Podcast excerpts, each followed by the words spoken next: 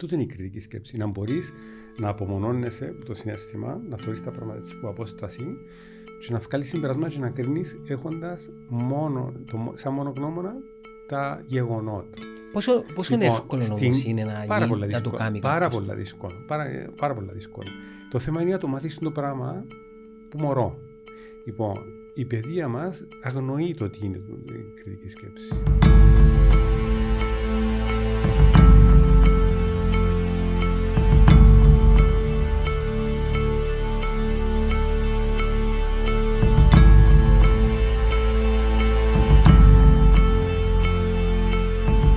Λέγαμε, ναι, είχε μου πει η μητέρα μου ότι είναι το ίδιο. Εσύ μπορεί να μεγάλωσες στη Λευκωσία. Όχι, δεν είναι καμία σχέση. Μπορεί να μεγάλωσες στη Λευκωσία, μπορεί να μεγάλωσες στη Μακερίνησσα. Να νιώθεις ότι το σπίτι μας συμπεριλαμβανομένου και των εαυτών της εντούτα, αλλά εμένα μποτσέν ήταν το σπίτι μου. Το σπίτι μου στο Σιχάρι. Και έχει τραύματα. Έχει τραύματα, έχει φόβο, φοβάται το θόρυβο. Φοβάται... Επειδή είχε ζήσει τον πόλεμο. Πολύ γενιά μας. Ναι. Εμείς ζήσαμε βομβαρδισμούς. Πώς ήταν? Πολλά σχήμα πράγμα. Χειρότερα από ότι φοβόμαστε κάποτε. Εμάς το σκεφτούμαστε. Ναι, διότι εντάξει, εμένα ο πατέρας μου σηκωστήν και πήγαινε έφεδρος. Και πήρε μας στη θεία μου, μηνύσκαμε σε έναν υπόγειο και δεν εγγυμήθηκα 3 νύχτες. Πόσο χρόνο ήσουν? 8. Σκέφτομαι ότι θα το ξαναδώ, ήμουν σίγουρος δηλαδή. Θεωρούν και όνειρον, όσο είναι έτσι μου, τις λίγες ώρες, θεωρούν το όνειρο τελειωμένο. Τότε. Όταν έγινε ο πόλεμος, εσύ πήγες φύ, φαντάζομαι, πήγες, πού πήγες? Όχι, πήρε μας, είμαστε Βαρώσι. Βαρώσι, ναι. Πήρε μας στη θεία μου, βάζουμε και είμαστε, εγώ πάω και είπα μου, πού πάει, ούλα προδομένα, ούλα, και έτσι πρέπει να πάω. Έτσι καλέσαν τον. Είναι έντονα στη μνήμη σου? Πάρα πολλά έντονα. Λοιπόν, και όταν πήγε, στις 3 μέρες που ήμουν χάλια, ήμουν σίγουρος ότι θα με ξαναπλέγω. Η μάμα μου έκλαινε, ακούγαν τα εμβατήρια. Και τα εμβατήρια τα γνωστά που ακούεις τώρα, εμείς ακούγαμε τα συνέχεια και έκτακτον πολεμικό ανακοινωθέν 308 εχθρικό αεροπλάνο κατέπεσε και συνετρίβει. Πολλά σπουκή, μαυρό-άσπρα. Και λάλλον της μάμα ποιοι νικούν και λέμε πάντα το ίδιο, εμείς μάνα μου. Ώσπου μια μέρα ξυπνήσα πρωί, ακούσα ομιλίες στην κουζίνα. Παρόσι, είμαστε παρόσι. Ναι, και νομίζα στον όνειρο. Και πάω από εκεί και είδα μου αστροδικά και ήρθαν με το μαρτίνι, κρατάς 2 σφαίρες, έτρωγαν τους σφαίρες, ένα μαρτίνι και 2 σφαίρες, με τη μάμα μου, έπιασε άδεια 2 σφαίρες. 1-2. Και έναν κράνος που κοινά με τις βίδες που φακά σου άλλο και εντασταθείς με τις κούπες. Ναι, και είχε μια βίδα μες στη μέση. Και είπα, εδώ έκανε του 3 ώρες να έρθει να δει την οικογένειά του. Μελόταν ο πόλεμος. Ναι. Και πήγε πίσω, η ώρα είναι 10, και ήρθε ύστερα από 1 ώρα. Βρήκαν τους ούλους σκοτωμένους στη μονάδα του. Στη μονάδα του. Ο βομβαρδισμό. Και πιάσε μας και μας είναι όλα προδομένα. Και όταν είδαμε και το στρατό και έφευκαν και την αστυνομία, φύγαμε που πίσω τους. Θυμούμε τα τελευταία αυτοκίνητα του στρατού και εμείς πίσω τους φεύγαμε. Και πού έπια, τη Λευκωσία? Επιάμε Δεκέλια, 2 νύχτες και είμαστε μέσα στο αυτοκίνητο, η οικογένεια μας αϊπνή. Προσπαθούσαμε να μας βρουν φαΐ, να φάμε τα βασικά πράγματα, διότι δεν πιάσαμε τίποτε. Δεν πιάσαμε το αυτοκίνητο καλό, πιάσαμε το της δουλειάς για να μην το λερώσουμε. Δεν μπορούσαμε να ανεβονήσουμε τότε. Ο πατέρας μου είχε ανοίξει, μόλις είχε ανοίξει πριν 1,5 χρόνο, είχε την αντιπροσωπεία το Σάνιο. Σάνιο. Δεν υπάρχουν ακόμα κορεάτικα. Υπάρχουν, ναι. Είδα πρόσφατα τηλεόραση. Τότε. Ναι. Τηλεόραση μου είδα. Και την αντιπροσωπεία το Πούμα συνεταιρικά. Μα σοβαρά μιλάς, ναι. Συνεργάτες μας, να κάνουν εδώ συνεταιρικά Πούμα. Και επειδή ήταν πολλά γνωστός στην πόλη, ήταν παλιός ποδοσφαιριστής, ήταν πολλάχιστης ανόρθος, ήταν αρχηγός, ήταν τότε που ήταν η μεγάλη κυρία, ξέρεις. Φαντάσου πελατεία που είσαι, ήταν πάρα πολλά και well respected. Ξαφνικά χάσαμε τα όλα. Η μάμα μου ήταν στην Barclays και ευτυχώς που ήταν στην Barclays, διότι μεταθέσαν την αμέσως Λάρνα κανένα χρόνο και μετά ήρθαμε Λευκωσία μετάθεση. Ευτυχώς που είχε την δουλειά, διότι... Ενέντονα πολλά μες στη μνήμη σου. Πάρα πολλά. Θεωρείς εφιάλτες. Ναι. Κατά καιρούς, παλιά πιο έντονα, τώρα λιγότερο, αλλά ναι. Τον που πες με θόρυβο, Ήμουν με ένα φίλο μου προχτές Αμερικάνο και μου σκεφτούμε δηλαδή φαντάσου να ακούεις θόρυβο και να ανησυχείς. Τι συμβαίνει το πράγμα, εντάξει, αισθέτα τώρα τα τρομοκρατικά χτυπήματα, αλλά σε μια χώρα η οποία δεν έχει το πρόβλημα, εντάξει, μπορεί να είναι πυροτεχνήματα, μπορεί να σπάσει ελάστιχο. Ούτε να δώσει. Ούτε να έχει ποτέ το θέμα. Να πάει στο ότι δεν μου γίνει πάλι. Ναι, πάλι. Ναι, πάλι. Εμείς μια ομαλή συνέχεια για μας, δεν σταματήσει. Εσείς που γεννηθήκετε, νομίζετε είμαστε... Τώρα είναι η κατάπαυση του πυρός, δεν πήραμε το ποτήρι. Βασικά έμεινε στίγμα μέσα σας, χαραγμένο... Ναι, δεν φεύγει ποτέ. Έφευκε ποτέ. Και σκέφτεσαι κόσμος ο οποίος, ξέρεις, κουβαλά το και στην ζωή του μετά του, το μέσα από τις σχέσεις του. Αναπόφευκτα. Μέσα... Δηλαδή η γενιά του πολέμου έχει πολλά ψυχολογικά προβλήματα. Δεν το λαλώ με την έννοια του είναι άρρωστη, αλλά ψυχολογικά τραύματα υπάρχουν πάρα πολλά και πάρα πολλά έντονα. Και διαμόρφωσε να θέλεις και μια κουλτούρα μες στην τη γενιά και έναν τρόπο σκέψης και αντιμετώπισης. Κρύψε, ξέρεις, να περάσουμε τούτο που λαλούμε, που προέρχεται μέσα από τα χρόνια, έγινε και πιο έντονο. Ή το ότι αρπακόλα που λαλούμε έγινε έντονο. Εξού και το πώς εσύ περιφερθήκαμε μετά τον πόλεμο, πέσα λίγα λεφτά μέσα και το εύκολος πλουτισμός. Πολλά λεφτά. Πολλά λεφτά. Αμερικάνικα, αγγλικά. Λεφτά, ναι. Δεν το παραδεχτήκαμε τότε. Εμένα η μάνα μου έλα. Αλλά έτσι έγιναν. Νομίζω έχει ακόμα την πατανία κάποιο Αμερικάνο. Επειδή έστελναν. Πρέπει να σου πω ότι μπορεί να μην τα ξέρετε στο πολλά πράγματα που έστελνουν, ας πούμε η πυραϊκή πατραϊκή, ξέρεις την εταιρεία. Ναι, ακουστά. Πολλά γνωστή ελληνική, έκαναν συντόνια κτλ. Ξέρω κουβέντες που μαρτυρίες που έρχονται συντόνια και είχαν κυράτισες που δεν ήταν ούτε πρόσφυγες, πιάνναν τα καλά. Και έβαλαν τα υπόλοιπα για τους πρόσφυγες. Από τότε δηλαδή. Τα χρώματα μας αρέσκανε, πιάνναμε τα και δούσαμε τα υπόλοιπα. Γίνονταν τα πράγματα. Για να μην παρεξηγηθώ, υπήρχε πολλή στήριξη και υποστήριξη που φιλοξενία ήταν στη Λευκωσία. Πάρα πολλά και φίλους έκανα. Ενήμισα ποτέ πολλά δηλαδή σαν πρόσφυγες. Ένα πράγμα που έμεινε που τον πόλεμο και μετέφεραν το στη δική μας τη γενιά, η μάνα μου ήταν η κουζίνα. Στέλνα σας κονσέρβες. Σβάν, τέλος πάντων, κονσέρβες. Και έμαθαν και έκαναν κεφτέδες με τζίνο. Και ωραία κεφτέδες, ξέρεις το, ναι, φίλοι, είναι γευστικότατη, δηλαδή για μένα είναι φοβερό και είπε μου ότι τούτο το πράγμα είναι συνταγή πολέμου. Ναι, ναι, ναι. Επίσης το ράσον, να ξέρεις. Όχι, ήταν μόνο το. Το ράσον ήταν... Εν υπήρχαν δουλειές, εν υπήρχε εισόδημα για μια οικογένεια κτλ. Επήγαινε ο παπάς κάθε πρωί, μεσημέρι και βράδυ και έβαλε μια κούπα και δούσαν του το ράσιο. Δούσαν του φαΐ και ήταν το σπίτι. Ό,τι να είναι. Α, ό,τι να είναι. Δεν είναι κάτι συγκεκριμένο. Ναι, αλλά δεν είχες επιλογές. Φασόλια σήμερα, ούλοι Λάρνα οι πρόσφυγες φασόλια. Τάκ, φέρτα. Πώς άτομα ήσασταν, 4 για 3 έχουμε, δεν πειράζει, φέρτα, τάκ. Και εκείνη η γενιά. Εξούγει τώρα τα πάντα τώρα. Και εκείνη η γενιά ανάλαβε την. Βασικά πήρε τη σκητάλη. Και χτίσαμε την Κύπρο, την μεταπολεμική, ναι. Και ναι, κάναμε τα πήγες. Ναι, φτάμε τα που είμαστε. Ήταν μια μεγάλη ευκαιρία για ένα restart υγιές. Ήταν και δύσκολα τα πράγματα, μην λέμε δηλαδή εύκολες κουβέντες. Όπως είπες και εσύ, παίζαν πολλά λεφτά. Πολλά λεφτά, τα οποία και τα λεφτά πήγαν του αέρα. Διότι τα σκάνδαλα που θεωρούμε τώρα αρχίσαν... Βασικά ήθελαν να μας κάνουν... Όχι, δεν την ξέρω. Άλλος παλιός σκάνδαλα... Πρέπει να μαθαίνεις πράγματα. Γι' αυτό σας έχουμε τώρα. Ήταν για κυβέρνηση Σπύρου Κυπριανού τότε. Ναι, ναι, ο αείμνηστος. Ήταν να γίνει ο δρόμος Λευκωσίας Λεμεσού καινούριος. Ναι, το highway. Και πήγαινε. Νομίζω κατά 90% είμαι σωστός.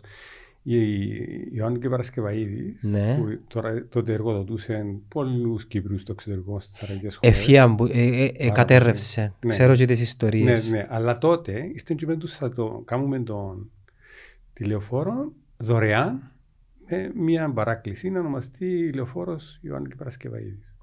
Κάτι το οποίο δεν έγινε ποτέ, νομίζω, επειδή δεν υπάρχει τέτοια. Ναι, και εδώ κάναμε 10 εκατομμύρια στη ξέχτε, μια γνωστή ελληνική εταιρεία που έκανε δρόμους. Λοιπόν, και θα τελειώνει σε 2 χρόνια. Στοίχησε 20 εκατομμύρια αντί. Και τελειώσε. 10, και τελειώσε σε 5 χρόνια. Και ο δρόμος στα 3 χρόνια ήταν έτσι.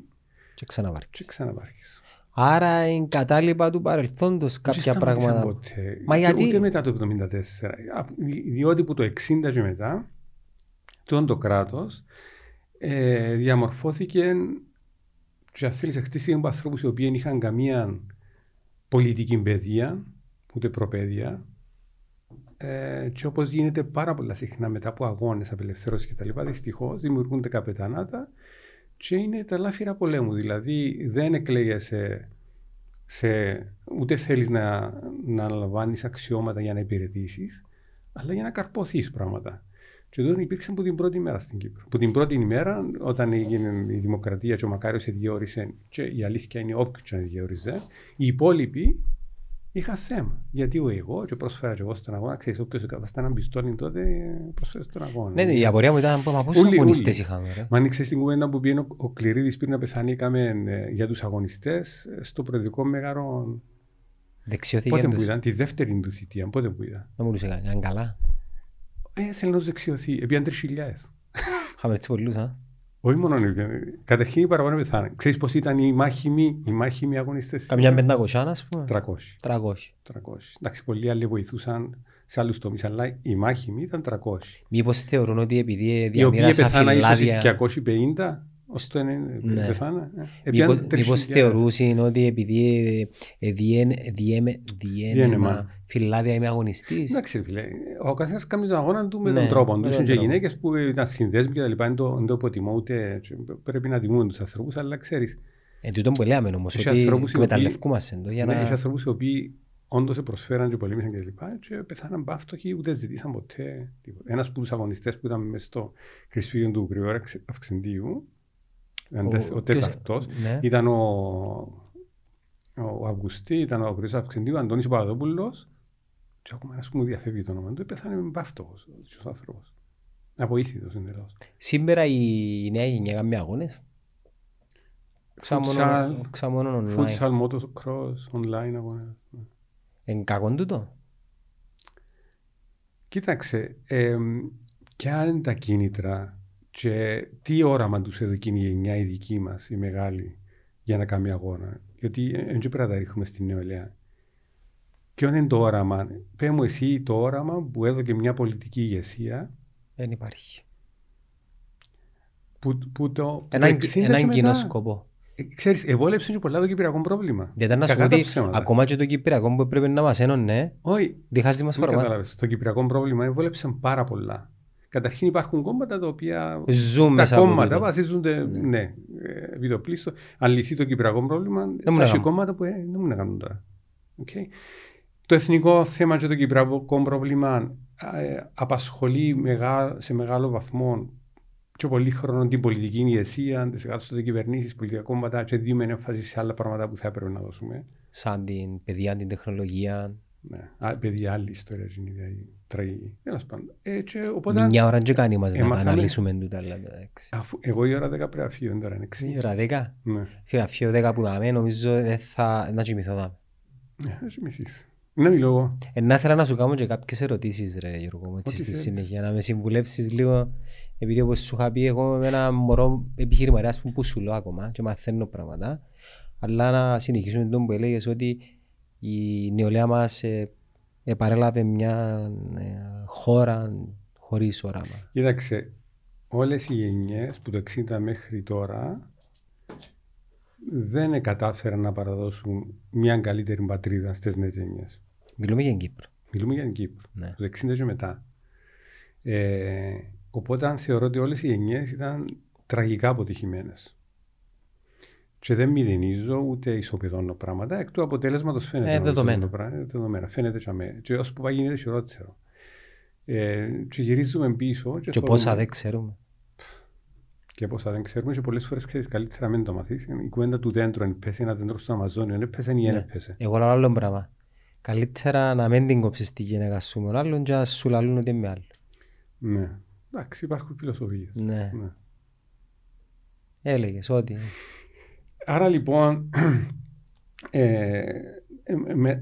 που λαλείς για τον αγώνα για τα παιδιά, δεν φταίει η νεολαία. Είναι τα πρότυπα. Η παιδεία. Πώς θέλει να το πιέσει και πώς θέλει να το. Δηλαδή, και να μπούμε ίσως και πιο μετά στην κριτική σκέψη. Ότι η κριτική σκέψη, μιλώντας και για soft skills, αλλά και emotional intelligence, είναι η νοημοσύνη. Ένα από τα πιο σημαντικά στοιχεία είναι η κριτική σκέψη. Πολλοί πιστεύουν ότι την έχουν, αλλά άμα τους θίξεις ένα θέμα, διότι τι είναι η κριτική σκέψη. Η κριτική σκέψη είναι να μπορείς να κρίνεις γεγονότα, να βγάλεις συμπεράσματα κτλ. Να μην είσαι biased, το κυριότερο και το πιο δύσκολο, απομονώνοντας το συναίσθημα. Μόνον έχοντας μπροστά σου γεγονότα. Που άμα ρωτήσεις κάποιον, δεν θα ρωτήσεις κάποιον να σου πει αν έχω κριτική σκέψη. Όλοι έχουν κριτική σκέψη. Άμα του θίξεις ένα θέμα το οποίο είναι ευαίσθητο και μπουλάντο, θρησκεία, εθνικό θέμα, ομάδα. Καλά, η ομάδα πες εν κάτι το οποίο ξέρεις το ότι είναι σε κριτική σκέψη και γίνονται και το ωραίο του, ας πούμε. Ναι, εν άλλον πλαίσιο. Εν άλλον πλαίσιο γίνονται. Αλλά κοινωνικά θέματα. Προσωπικά θέματα. Θέματα τα οποία θεωρεί ότι είναι αξίες, ας πούμε. Η ισότητα φύλων κτλ. Αν του δείξουν το θέμα, να σου φατσίζει ο sharing του, να σου πει είναι τέτοια πράγματα. Είμαι απόλυτος στον το πράγμα, διότι είσαι εντός σωστό.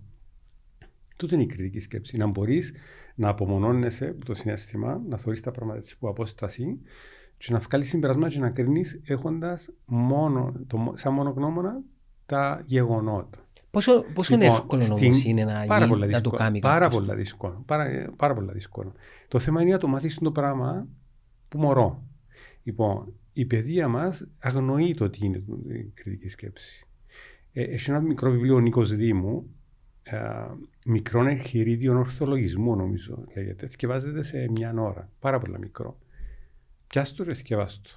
Και λέει ότι αν είσαι κριτική σκέψη, η κοινωνία της Ελλάδας, μιλάει για την Ελλάδα, αλλά ισχύουν για την Κύπρο. Τη μεταπολεμική Ελλάδα, να πούμε. Ναι, μεταπολεμική.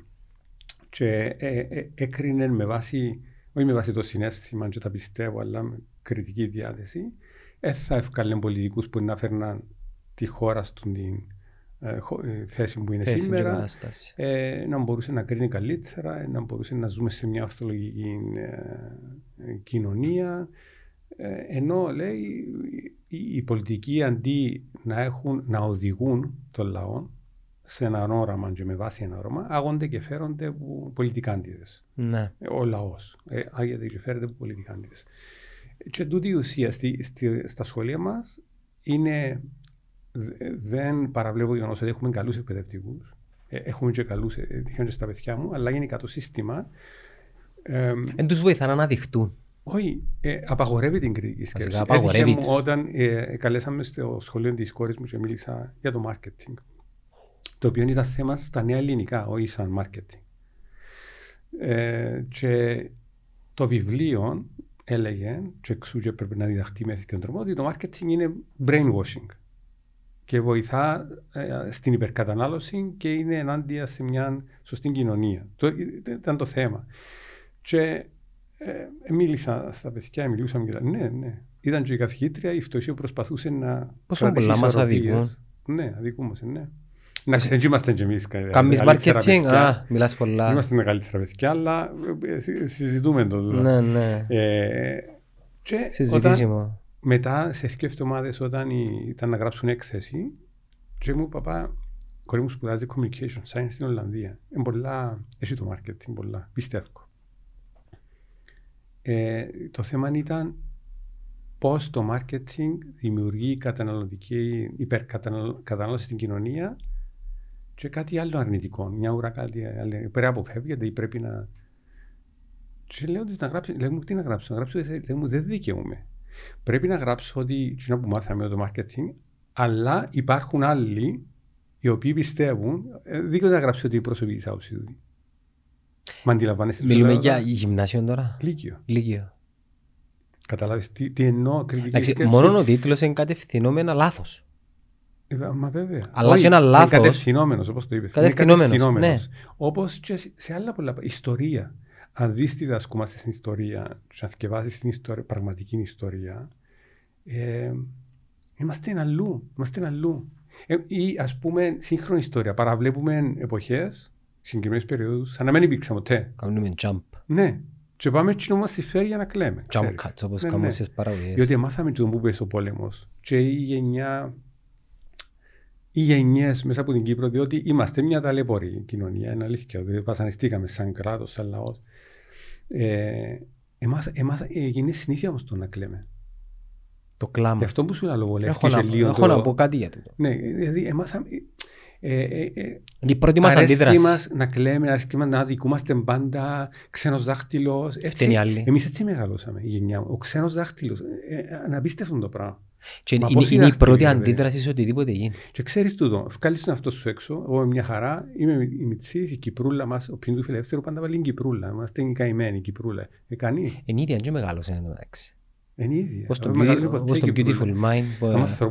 Για την Κύπρο μας, ξέρεις, λίγο παθέτικο. Ξέρεις, έλεγες προηγουμένως ότι η νεολαία δεν είναι αδικό και δεν έχει πρότυπα και πρέπει και τούτη η συζήτηση που κάνουμε να σταματήσει και να σου πω γιατί.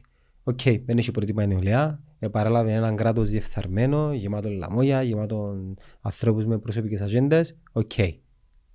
Τι κάνεις νεολαία τώρα, θες να κάνεις κάτι? Θυμάσαι τον εαυτό σου 15-18. Ναι. Μην τα σκέφτεται του. Προσπαθώ να πάω πίσω τώρα 22 χρόνια. Επειδή εγώ θυμούμαι. Ήμουν αντιδραστικός. Είναι στη φύση του νέου να αντιδρά, ειδικά στο τι λαλούν οι μεγάλοι. Εκτός αν τον πιάσεις με τον... Εγώ ξέρω τα ούλα. Εσείς οι γέροι δεν ξέρετε τίποτε. Θα μου πεις να μου να κάνω τον που λέω σαν πριν. Θα μου πεις να μου να κάνω κτλ. Αλλά το χειρότερο πρόβλημα είναι ότι κριτική σκέψη και εκπαίδευση, νομίζω ότι τα ξέρουν, αλλά δεν τα ξέρουν, και μελετούν. Δηλαδή, αν μιλήσεις με νέους για το εθνικό θέμα, όλοι ξέρουν τα πάντα. Μα ήταν να σου πούν, με ενδιαφέρει ενούλοι ήδη. Ενασχολούμαι έτσι πράγματα. Ενούλοι καρακιόζοι. Ελιγμός. Ναι. Ή ξέρουν τα όλοι, έχουν θέση, αν τους ζωήσεις δυο πράγματα, δυο ή ένα, να σου πω, και κάνει... Ουλιά χρήστη. Ναι, είναι ουλιά χρήστη. Και ξέρω να μου σου λαλώ και όπως δεν το μαθές, είμαι ο παππούς μου. Εντάξει, νομίζουν ότι με το να μην ασχολούνται και να έχουν την αντιδραστική άποψη... Και στάση, ξέρεις, αγωνιστική. Βάλουμε και το πρόβλημα κάτω από χαλί. Ναι, το πρόβλημα κάτω από χαλί. Μπας στο χαλί είναι το πρόβλημα. Μα και κάτω από το χαλί πάλι το πρόβλημα είναι πρόβλημα. Να βγει κάποτε. Είτε θέλεις να τα αποφύγεις είτε όχι, να έρθει ασεύρει, βλέπε τώρα το άνοιγμα του παρασιού. Παραπάνω που με στεναχωρεί. Τούτα όλα που γίνονται γύρω μας και τα λοιπά, τα οποία γίνονται, πάντα γίνονταν, τώρα είναι και πιο έντονα, γίνανε σε μεγάλο βαθμό. Μαθαίνουμε και πιο γλυόρα, μέσω social media και τα λοιπά. Ρε παιδί μου, παρόλο που γίναν βήματα πρώτα, ας πούμε, το θέμα με τον Δημήτρη, ο φίλος μου, Σιλούρη, αν δεν ήταν τα social media, ήταν και αμέτωρα. Όπως και ο Γιωβάννη. Ναι. Είναι η αντίδραση του κόσμου που εργανώθηκε έστω μια. Νιώθεις ότι καταλάγιασε μπαλέ, ναι. Καταλάγιασε, έτσι ήταν, έτσι θα ήταν. Και εν τούτο που λέω, εναποκείται σε εμάς τους ενεργούς πολίτες, διότι η λέξη ενεργός πολίτης είναι πάρα πολύ σημαντική. Και τούτο που θέλω να πω ότι έχει άτομα τα οποία, φίλοι μου, γνωστοί μου, 30, 35, 40, 45 χρονών, έχουμε τσαμόρα. Φίλοι, είναι αντίδρο, είναι τους κόφτη. Και όδους ρε, εντάξει, για σένα ζεις τον που θέλεις, μπορεί να νιώθεις ότι είσαι 50 χρόνια, 55, επεράσαμε, εσκιαβήκαμε. Εσαι κόφτη που είναι να μεγαλώσουν τα κοπελούθηκια σου. Αλήθεια δηλαδή, εσαι κόφτη, εσαι ενδιαφέρει. Τα κόσμο ενός παράδοσης. Σε είναι το που είναι να μην. Άσε που κινδυνεύουμε και δηλαδή βιολογικά. Σωματική μας αγκαιρεότητα. Ναι. Η ύπαρξη μας. Όχι και σαν κράτος. Εγώ είμαι σίγουρος ότι αν δεν βάλουμε νου σε κάποια φάση, διότι αν υπήρχε manual που το 60 εγχειρίδιο τι να κάνεις λάθος στο Κυπριακό, ακολουθήσαμε τα κατά γράμμα. Λοιπόν, και συνεχίζουμε. Εάν συνεχίζουμε έτσι, θα υπάρχει η Κύπρος σε 50 χρόνια. Μπορούμε να το δούμε εμείς. Εν το 60 να σου πω κάτι. Και είναι υπερβολή του. Ακάω μια υπενθύμηση. Είμαστε 750.000. Μπορεί άνετα η Κύπρος να εξαφανιστεί από χαρτί και σε 5 χρόνια να μην θυμάται κανένας ότι υπήρχε. Ούτε ενδιαφέρει κάποιον. Ούτε θα ενδιαφέρει κάποιον. Να γυρίσει κάποιον. Νομίζουμε ότι είμαστε στο κέντρο της γης. Φίλε, κοίταξε προβλήματα που υπάρχουν, οι διαμάχες με πιο μεγάλες χώρες. Αρμενία είναι που γίνεται. 3 εκατομμύρια. Ναι. Σε άλλες περιοχές του κόσμου που ούτε καν ασχολούνται τα ειδήσεις. Νομίζεις να ασχοληθεί κανένας για την Κύπρο? Να αυκού ψηφίσματα, να φωνάξει λίγο η Ελλάδα. Να με σου πως και λίγο η Ελλάδα, να ησυχάσει και λίγο, διότι είμαστε έναν καθήπα στο αποδείγνυση ναι. Πολλά χρόνια. Ναι, ναι. Και έχουμε και εμείς ευθύνη. Και εκείνοι έχουν ευθύνη για το που είμαστε εμείς, αλλά έχουμε και εμείς ευθύνη. για εκείνους. Η Ευρώπη είναι να ησυχάσει, διότι να πει να θυμώσει λίγο και τα λοιπά, ευρωπαϊκό έδαφος. Και... κανένας Γεσουής Σύπχα να μας βγάλουν, καμιά αυτομάνη στα social media και μετά η ζωή συνεχίζεται. Εντάξει, έτσι είναι η ομή πραγματικότητα. Κόφτει κανέναν Κύπριο για το τι γίνεται τώρα στην Αρμενία. Κόφτει, ξέρει κανένας τίποτα, ή ψάχνει το κανένας, ή νοιάζεται κανένας. Ξέρεις το τι γίνεται σφαγή. Εντάξει, θα έλεγα γιατί είτε ένας πόλεμος εις βάρος των Αρμένων, ναι, και είναι μόνοι τους. Ποιος θα μας βοηθήσει? Επηρεάζει τη ζωή σου εσένα? Τώρα όχι. Όχι, θέλω να σου πω, ένα ανθρώπινο δηλαδή, κόφτει το Σουηδό να μου γίνεται. Αγίνει κάτι στη Σουηδία, αν κόφτει εμένα τώρα. Ένα διαμαρτυρηθώ, ένα από ένα δικία, ένα φωνάξω λίγο, γράψουμε στα social media όλοι μαζί, να ποθούμε. Όταν έγινε η γενοκτονία ενός εκατομμυρίου ανθρώπους στη Ρουάντα, ποιος ασχολήθηκε? Κανένας. Εντάξει, και για μένα θεωρούμε τους κατώτερους, ανθρώπους κατώτερου θεωρούμε, ναι, η αλήθεια. Εντάξει, ξέρεις, εν τούτον που λέμε ότι είναι η ομή πραγματικότητα. Nobody cares. Κανένας. Γι' αυτό που λέω ότι εντός συνειδητοποιούμε στην Κύπρο ότι το που πες εσύ, είμαστε μια κουκκίδα, μια γειτονιά, μια Καλυθέα, χαθούμε αύριο, να μην σου πω να ανακουφιστούν και πολλοί. Διότι είμαστε και αγκάθοι για πολλούς. Και παίζονται και αρκετά παιχνίδια τελευταία. Δηλαδή τσιφράμε και το αέριο. Και... εγώ άμα ήβραμε, μόλις ανακοινώθηκε που πράγμα το αέριο, είπα αμάν. Κατάρα. Αμάν. Διότι καλά να είσαι το νου να το εκμεταλλευτείς. Άμα παίζει κάτι σε αρχικά σου και δεν είσαι το νου να το εκμεταλλευτείς, να γίνει πρόβλημα αμέσως. Σαν marketeers, εσύ πολλά πιο εμπειρός, είμαστε μαθημένοι να αναγνωρίζουμε μια ανάγκη ή ένα πρόβλημα, όπως λέμε στο market, και να παρέχουμε ένα solution. Αναλύσαμε τώρα το πρόβλημα, ξέρουμε να μου. Πάμε να δούμε λίγο το solution. Τι μπορούμε να κάνουμε, ρε Γιώργο? Πας σε ποιο θέμα? Πας στο θέμα του να διορθώσουμε τα κακώς έχοντα της κοινωνίας μας. Πάμε να μιλήσουμε για λύσεις. Για να ψυχοπλακώσουμε τους viewers μας ή τους listeners μας. Επειδή με αρέσκει μου να... ας πω κάτι, εγώ είμαι εκφύσεως αισιόδοξος άνθρωπος. Ναι, εγώ είμαι εκφύσεως υπεραισιόδοξος σε βαθμό αηδίας, νομίζω. Εντάξει, τούτον δεν το λέω. Ναι. Είναι καλό βέβαια, αλλά να μην είσαι σε μια δική σου διάσταση. Να έχεις και λίγο τα μάθηκια σου στο ένα που συμβαίνει στην πραγματικότητα. Να έχω επαφή με την πραγματικότητα. Ναι. Είναι θέμα marketing, είναι το πράγμα. Είναι θέμα παιδείας, και η παιδεία δεν είναι μόνο στο σχολείο, αρκεύει που την οικογένεια, πολύ σημαντικό. Κριτική σκέψη και κριτική διάθεση είναι πάρα πολλά. Δηλαδή, αν δεν αρχίσεις να πάρει χρόνια το πράγμα. Εκείνη που μιλάτε, ένα αλλάζει η νοοτροπία ενός λαού από τη μία μέρα στην άλλη. Και ούτε αλλάξαν και πολλά οι νοοτροπίες μας που το 60. Με νομίζεις τώρα. Πέσαν λεφτά, ζούμε καλύτερα. Είναι ελαφρυντικό ότι είμαστε νέα χώρα. Είναι. Είναι με την έννοια ότι δεν έχεις την παιδεία, δεν έχεις την πολιτική οριμότητα, ούτε η πολιτική, αλλά ούτε και ο πολίτης. Είμαστε πόσα χρόνια υπόδουλοι. Έτσι μάθαμε. Και μάθαμε να λειτουργούμε με τον ραγιαδισμό, με τον τρόπο, δηλαδή... δουλοπρεπείς που είμαστε. Είμαστε δουλοπρεπείς. Ξέρεις, λαλούμε και για τους Άγγλους και τα λοιπά, που θέλαμε να τους κιώξουμε και καλά κάναμε, διότι θέλαμε την ελευθερία μας. Ευολεύκε μας το πράγμα, διότι σαν λαός, ο Κύπρος είναι υπάκουος, εναρνούει. Αν έχει κάποιον που το διοικεί, εγώ λέω πάντα, ρε παιδί μου, πρέπει να έχει μια εταιρεία που να λαμβάνει το πράγμα, να διοικήσει έναν κράτος. Δεν μπορούμε, δεν εξορτώνουμε εμείς. Έχει που το 60. Εγώ είχα γράψει, φιέτε τους νομικούς και τους λογιστές και βάρτε business people, entrepreneurs, ναι, να αναλάβουν τη χώρα. Να έρθουν τεχνοκράτες. Να προσλάβουμε βουλή, να προσλάβουμε κυβέρνηση. Έτσι είναι. Και να τους δούμε έναν ποσοστό που τα κέρδη που να έχουμε. Φίλε, έχουμε 20 δισεκατομμύρια revenue. Δουλέψετε με εκείνα, βγάλτε μας κέρδος, κάμε το πλάνο σας. Εντάξει, γελάς, αλλά η Google είναι τα revenue έτσι, ρε φίλε. Εντάξει, είδες. Είδαμε και άνθρωπο που έχει το revenue που έχει η Κύπρος και διαχειρίζεται τα business του. Ελάτε ρε παιδιά, βοηθάτε μας να οργανωθούμε πάνω στα θέματα διαχείρισης, πάνω στο business aspect. Human resource, branding, επικοινωνία. Οι προσλήψεις, αξιολογήσεις, ξέρεις το. Διαδικασίες. 7 άτομα στο δημόσιο ευκήγα φέτος ότι δεν είναι άριστοι. Στις αξιολογίες που γίνανε, πόσες χιλιάδες έχουμε? 7 δεν είναι άριστοι. Να μην έχουμε μια 40, 50, ξέρω εγώ. 7 δεν είναι άριστοι. Έχεις κλίμακα. Λαμβάνεις υπόψη τους ημικρατικούς? Όχι, νομίζω είναι άλλη κατηγορία. 7 άτομα, ξέρετε που σημαίνει αυτό. Οι άλλοι είναι άριστοι. Και έχουμε και πρόβλημα. Έχουμε και παράπονα. Διοικούν μας άριστοι, ρε. Το σύστημα εργοδοτεί μόνο άριστοι. Είναι ο φίλος μας ο Αβέρωφ που είπε άριστοι των αρίστων, είπε. Άριστοι των αρίστων. Εν τούτος που είπε είναι ο Αναστασιάδης. Έχει διάγγελμα. Ναι, διάγγελμα. Για τα μέτρα, ναι. Για τα μέτρα, ναι, νομίζω αναμενόμενο το mini lockdown. Και μεθαύριο για τη διαφθορά. Είπανε να πάρουν μέτρα, να αυτοεγκλωβιστούν όλοι, να αυτοπεριοριστούν, νομίζω. Εδώ γελάει και το Παρδαλόν, κατσίκι. Είναι ήδη που διαψεύδαν και περιπέζαν και χλεβάζαν τον Αλ Τζαζίρα πρωτού δημοσιευτεί το βίντεο και λέει ασυνότι... Όχι, περίμενα λεπτό. Για να καταλάβεις, και τον που σου λέω, καμιά φορά ο κόσμος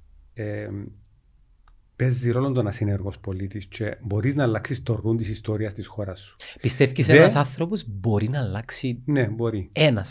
Ένας Μάρτιν Λούθερ Κιν Κυπρέος. Ναι, να έχει όραμα. Θέλει λεφτά. Να μιλήσει λεφτά. Γιατί να θέλει λεφτά? Δεν ξέρω. Άμα θέλει λεφτά να γίνει όπως τούτος που διοικούν τώρα. Ναι. Κοίταξε, που μου είπες για τον Αλ Τζαζίρα, κοίταξε τις ανακοινώσεις των δύο μεγάλων κομμάτων. Και δεν μου φύγανε, εγώ είμαι τοποθετημένος ούτε προσκύμαι σε καμία κομμάτι. Το δύο μεγάλων κομμάτων που ήταν εμπλεκόμενοι μέσα, το Αγγέλ είπε μας, παιδιά, αν έχουμε να πούμε τίποτε, τοποθετήθηκε ο βουλευτής μας να περιμένουμε τις ερεύνες. Τα ώρες τους ερεύνες βολεύουμε όλα. Ο συνεργασμός ήταν και θύμωσε μας. Δεν θέλουμε να ξαναμπούμε στον το θέμα του Αλ Τζαζίρα που εξένω το δάχτυλος που θέλει να καταστρέψει η οικονομία μας. Να μας έπαιρνε ο δαίμονας. Ναι. Λοιπόν, τούτα και κομμάτα είπαμε μας, παιδιά, κρύψετε για μέ και είμαστε μια χαρά. Και τα social media που κατηγορούμε πολλές φορές δημιουργήθηκαν το κίνημα και ευκήγαινε ο κόσμος και αντιδρούσε. Εντάξει, και επανήλθα μετά με άλλες ανακοινώσεις, διότι αν θέλεις ευκήγαν και στελέχη των δύο κομμάτων και αμφισβητήσαν λίγο τις ανακοινώσεις των ίδιων των κομμάτων. Αντιδράσαν. Και γιατί, διότι είδαν τον κόσμο. Εν τους έβαλα στις θέσεις τους. Πολύ πιθανό να τους τραβήσω λίγο το φτύν τους. Άλλους παραπάνω δουλειότητες. Όταν σου είχα πει αθλή λεφτά κάποιος εννοώ να έρθει με μια οικονομική άνεση που τους ώστε... εννοείς για να είναι άμεμπτος και αμόλυμπτος. Ναι. Να σου πω κάτι, εγώ πιστεύω ότι οι πολιτικοί πρέπει να πληρώνονται. Και οι βουλευτές πρέπει να πληρώνονται ικανοποιητικά. Ο εθελοντισμός είναι... Ικανοποιητικά, έτσι ώστε να μην χρειάζεται να κάνουν άλλο επάγγελμα, να μην έχουν άλλες ιστορίες να μπαίνουν μέσα στα... Αλλά δεν αρκεί το πράγμα. Γιατί ο Κύπριος είναι και αχόρτητος. Καλό 10.000, θέλω 15. Θέλεις ανθρώπους με όραμα, Ριάννε. Δεν έχουμε... Άκουσες πολιτικό με όραμα, εσύ. Πραγματικά, τόσα χρόνια είδες όραμα. Πιάνουμε το Κυπριακό που βολεύει πάρα πολλά. Μπουρδολογούμε. Έχουμε τον κόσμο που αγοράζει τις μπουρδες μας τόσα χρόνια. Καταστρέψαμε τον τόπο μας. Εδώκαμε τον τόπο μας τον μισό και να δούμε και τον άλλο πώς πάμε. Εγώ είναι ένας άνθρωπος να έχει όραμα. Να σου πω που θέλουμε να πάμε. Για να μην αδικούμε ένα, δύο, τρεις, 10 μονάδες. Τώρα μιλώ γενικά. Υπάρχουν μονάδες. Και σου πω κάτι, υπάρχουν και μες τα κόμματα. Εγώ ξέρω άτομα μες τα κόμματα οι οποίοι είναι νέοι. Αξιολόγοι. Αλλά ενώ στραβίζουν το φτύνος δεν μπορούν να βγουν που το μάντρι. Μα όταν πάμε ενάντια στο narrative, στην περπατημένη, νιώθω ότι υπάρχει μια αντίδραση που το status quo ενάντια σε τούτο που επικροτούμε. Δηλαδή, κάποιον να βγει να πει κάτι διαφορετικό, να συνταράξει, να πολεμήσουν. Ποιο είναι που εσύ τώρα? Να σου πω κάτι, στην αρχή μπορεί να αντιδράσει, στην αρχή μπορεί να παραξενευτεί, γιατί δεν είμαστε συνηθισμένοι. Όμως, εγώ πιστεύω ότι εάν ο άνθρωπος έχει το να εμπνέει, έχει έναν όραμα, συγκεκριμένο όραμα για τον τόπο, τοποθετεί πάνω σε προβλήματα τα οποία. Και το Κυπριακό είναι πολύ σημαντικό, αλλά θέματα τα οποία να μιλήσει ουσιαστικά για λύσεις του που θέλουμε, παιδεία, περιβάλλον, τεχνολογία, επιστήμη, ανεργία, εργοδοτήσεις κτλ. Θέλουμε έναν business plan. Όπως το είπες, θέλεις έναν business plan. Θέλεις ένα business plan. Το οποίο είναι ένα vision. Οι εταιρείες είναι που λέμε. Ένα που πάμε σε εταιρείες, στόχο και πελάτες μου κτλ. Ξέρεις, θεωρούν τα πολλά θεωρίες τώρα, vision, mission. Ναι, καθόλου θεωρίες. Αν θέλεις κάνεις το θεωρία και βάλεις το πας στον τοίχο και αφήνεις το. Ναι. Είσαι ένα website ας πούμε. Ναι. Αλλά εάν το εννοείς, όλες σου οι προσπάθειες θα είναι βάση της αποστολής που έχεις. Και είχε μου πει ένας σύμβουλος, ας πούμε, φιλικά, ότι το vision σου πρέπει να το επικοινωνείς κάθε μέρα, είτε σωματικά είτε λεκτικά. Το vision σου δεν το επικοινωνείς, το βιώνεις και το μεταδίδεις. Όταν λέω να επικοινωνείς, όχι λεκτικά, να το δείχνεις, να μηνίσκεις στην ατμόσφαιρα, σε έναν οργανισμό. Και να το ξέρουν οι πάντες. Είχα πάει στο Ντουπάι για δουλειά πριν πολλά χρόνια. Και πάρα πολλά χρόνια, για να καταλάβεις. Τον καιρό που έγινε ο αποκλεισμός της περιοχής που ήταν ο πολέμος του Ιράκ και Ιράν. Ναι. Πήγαν οι Αμερικάνοι, πήγαν για δουλειά. Ο πρώτος ή ο δεύτερος. Αρχές του 1990. Ναι, ναι. Okay.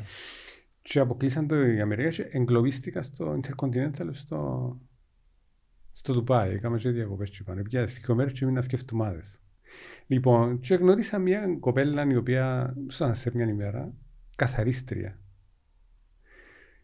Και λέω της, ξέρω εγώ, πώς πάτε και τα λοιπά.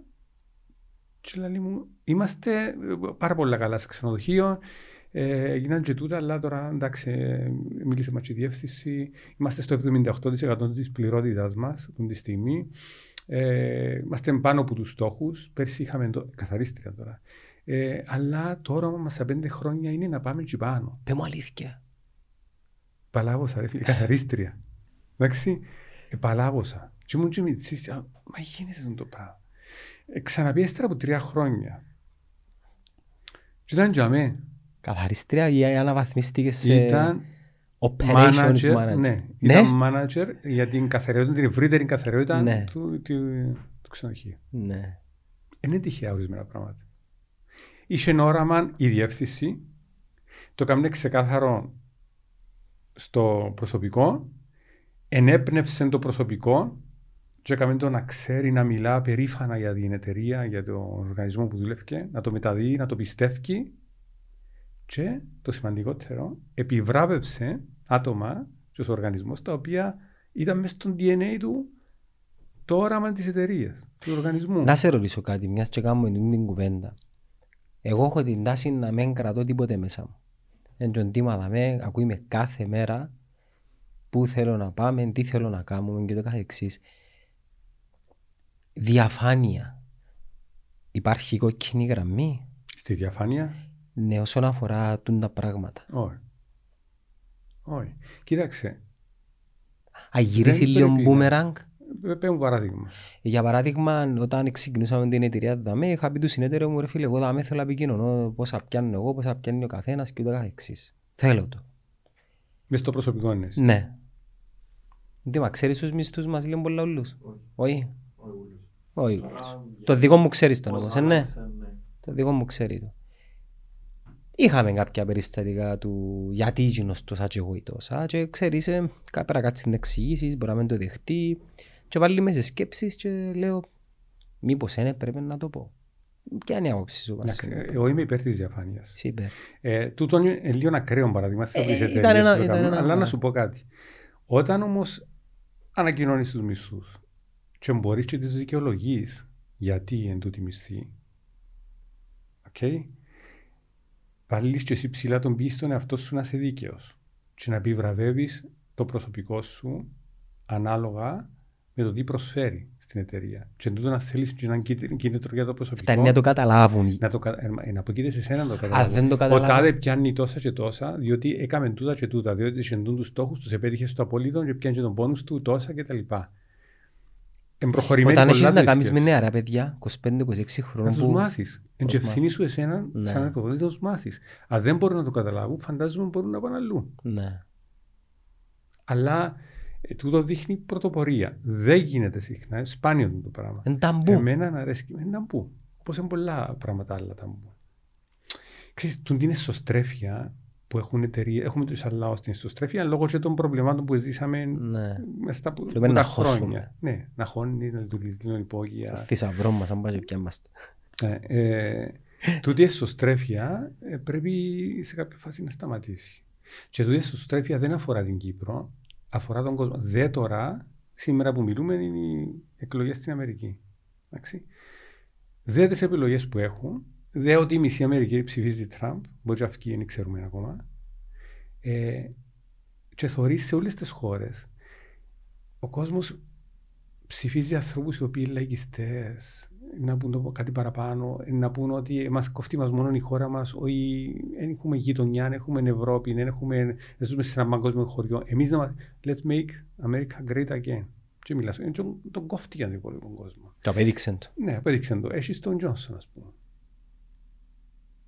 Μπορείς. Ναι. Εσωστρέφεια, λαϊκισμός, εθνικισμός, τούτη εσωστρέφεια. Μακρόν. Κοιτάξτε, ο Μακρόν είναι ένα στοίχημα για μένα.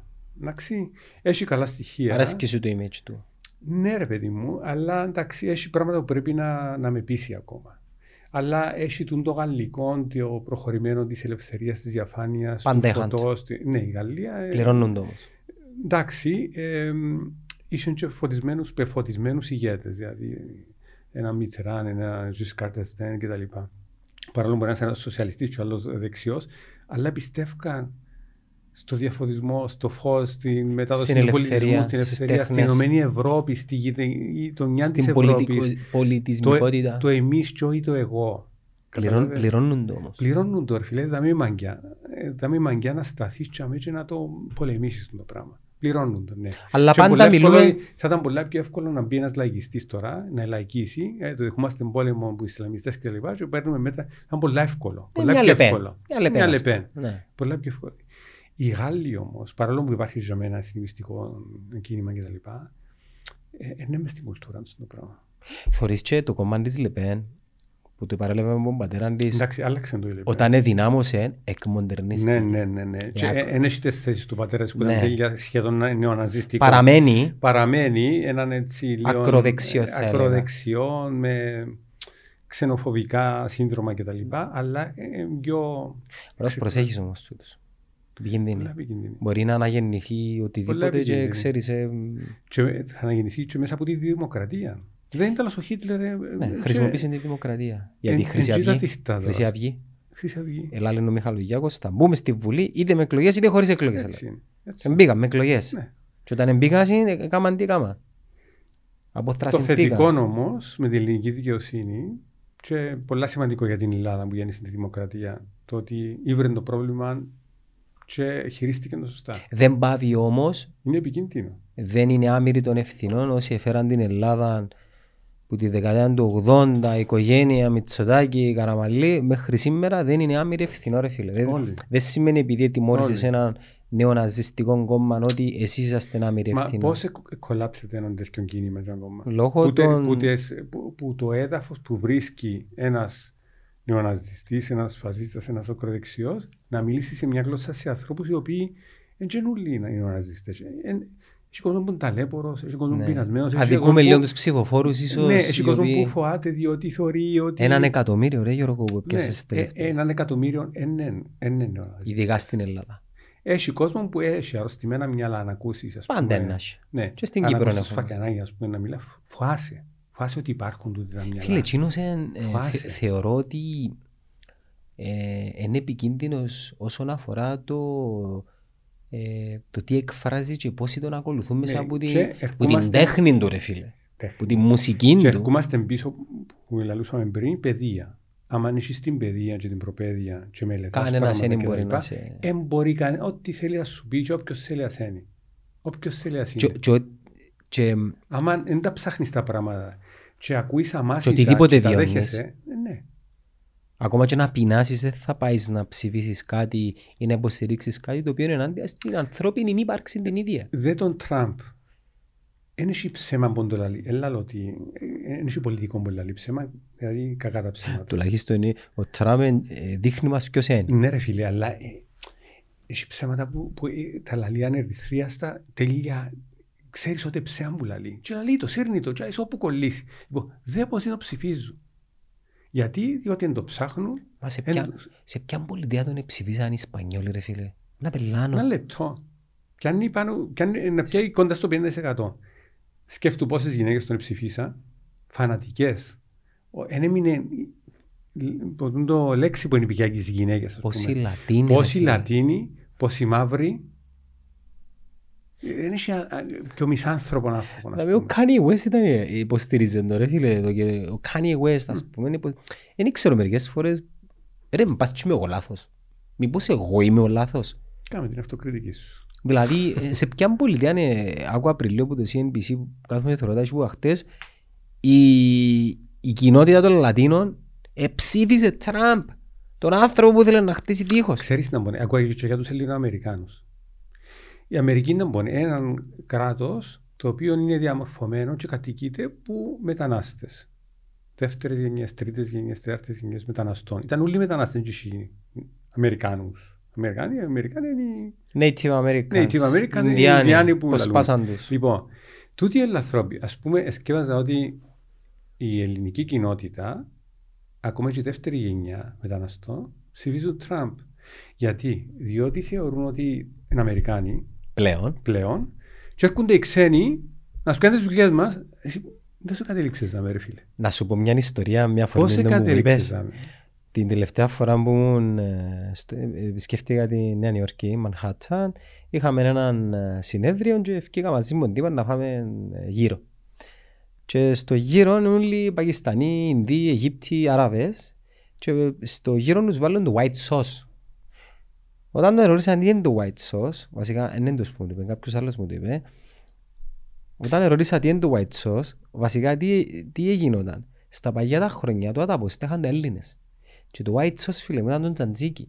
Και όταν παραδόσασαν τα business σε τούντες ρατσές, ο κόσμος που ζητά white sauce, εντάξει, βασικά αναφερόταν στον τζαντζίκι, και οι Άραβες δεν ξέραν τι είναι το τζαντζίκι και κάμασαν κάτι με γιαούρτι απλά και ονομάσαν το white sauce και σκόρδο. Αλλά το white sauce ουσιαστικά είναι το τζαντζίκι.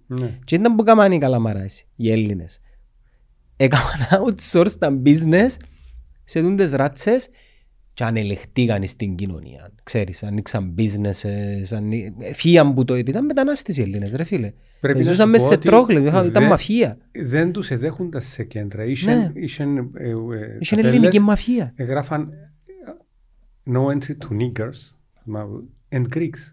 Ξέρεις το πράγμα. Είχαν το χειρότερο όνομα τότε. Είχα δει φωτογραφίες του πώς ζούσαν αρχές του αιώνα όταν μεταναστεύσαν. Γιατί μεταναστεύσαν οι Έλληνες στην Αμερική, πρόσφυγες ίσως, Μικρά Ασία και το καθεξής. Μικρά Ασία, αυτός από πολλή Ελλάδα πέρασε πέτρινα χρόνια για πάρα πολλά. Καλά, η Ελλάδα περνά πέτρινα χρόνια με τον καιρό του Χρυσίου Αέρα του Περικλή, νομίζω non-stop. Μάση που τότε νομίζω ναι. Για να βρουν έναν καλύτερο μέλλον. Και εντάξει, πιάνε οι πρώτες οικογένειες και πήραν άλλους μαζί. Ρε φίλε, πιάμε έξω μαζί με τον Παπάλε, να αναφέρουμε στον Τίμα, επειδή είστε μαζί μου, πιάμε έξω που το ποιο είναι το μουσείο στην Αμερική, το National Museum. Είχε ένα βαν, είχε έναν Πακιστανών ανθρώπων και χώρες φάλλον του Ολυμπιακού Πειραιός ρε φίλε. Παντού. Ναι και είπε μας, εντάξει είχαν και άλλα παιδιά μαζί τους το βάν που πουλούσαν. Ο ένας ήταν εκτζής, ο οποίος είπε μας ότι μηνίσκωσε μια τρύπα με αλλοθκιό και ο Πακιστανός, η Ινδός ήταν που ήταν, εφόραν φανελάν του Ολυμπιακού Πειραιός γιατί επειδή το βάν και αμέ το πόστον άνοιγε στον μάστρο του που ήταν Έλληνας. Και πιθανόν ο Έλληνας να ήταν κάπου, Long Island ας πούμε. Άρα λοιπόν οι Έλληνες δεύτερης γενιάς, τρεις γενιάς που νιώθουν Αμερικάνοι. Και οι μετανάστες οι οποίοι επίαν μωρά στην Αμερική και δεν είχαν να φάνε. Ψηφίζουν Τραμπ τώρα. Ναι. Γιατί, διότι τούτος ο λαϊκισμός, πέραν το ότι μερικοί λαλούν ότι σας ελίουν την οικονομία μας, έπιε μέτρα κτλ. Ενάντια στο κατεστημένο, τούτον το ξενοφοβία και η εσωστρέφεια πουλά πάρα πολλά. Και εγώ νιώθω ότι πλέον είμαι Αμερικάνος, να με έρθει ο άλλος. Δεν κόφτει με αν ο πατέρας μου ήταν στην θέση με τον άλλο. Ναι. Και κόφτει με. Να με χτίζαν το τείχος και χειροκρατούσαν τον... Έλλειψη ενσυναίσθησης βασικά. Η ενσυναίσθηση, άλλο πολλά σημαντικό στοιχείο για soft skills, το οποίο στα αγγλικά ξέρεις πώς είναι. Είναι το αντίθετο με την ελληνική της μεταφράση. Είναι το empathy. Ξέρεις ότι ελάλλουν εμπάθεια, ενώ η εμπάθεια σημαίνει... Εμπάθεια είναι ακριβώς το αντίθετο.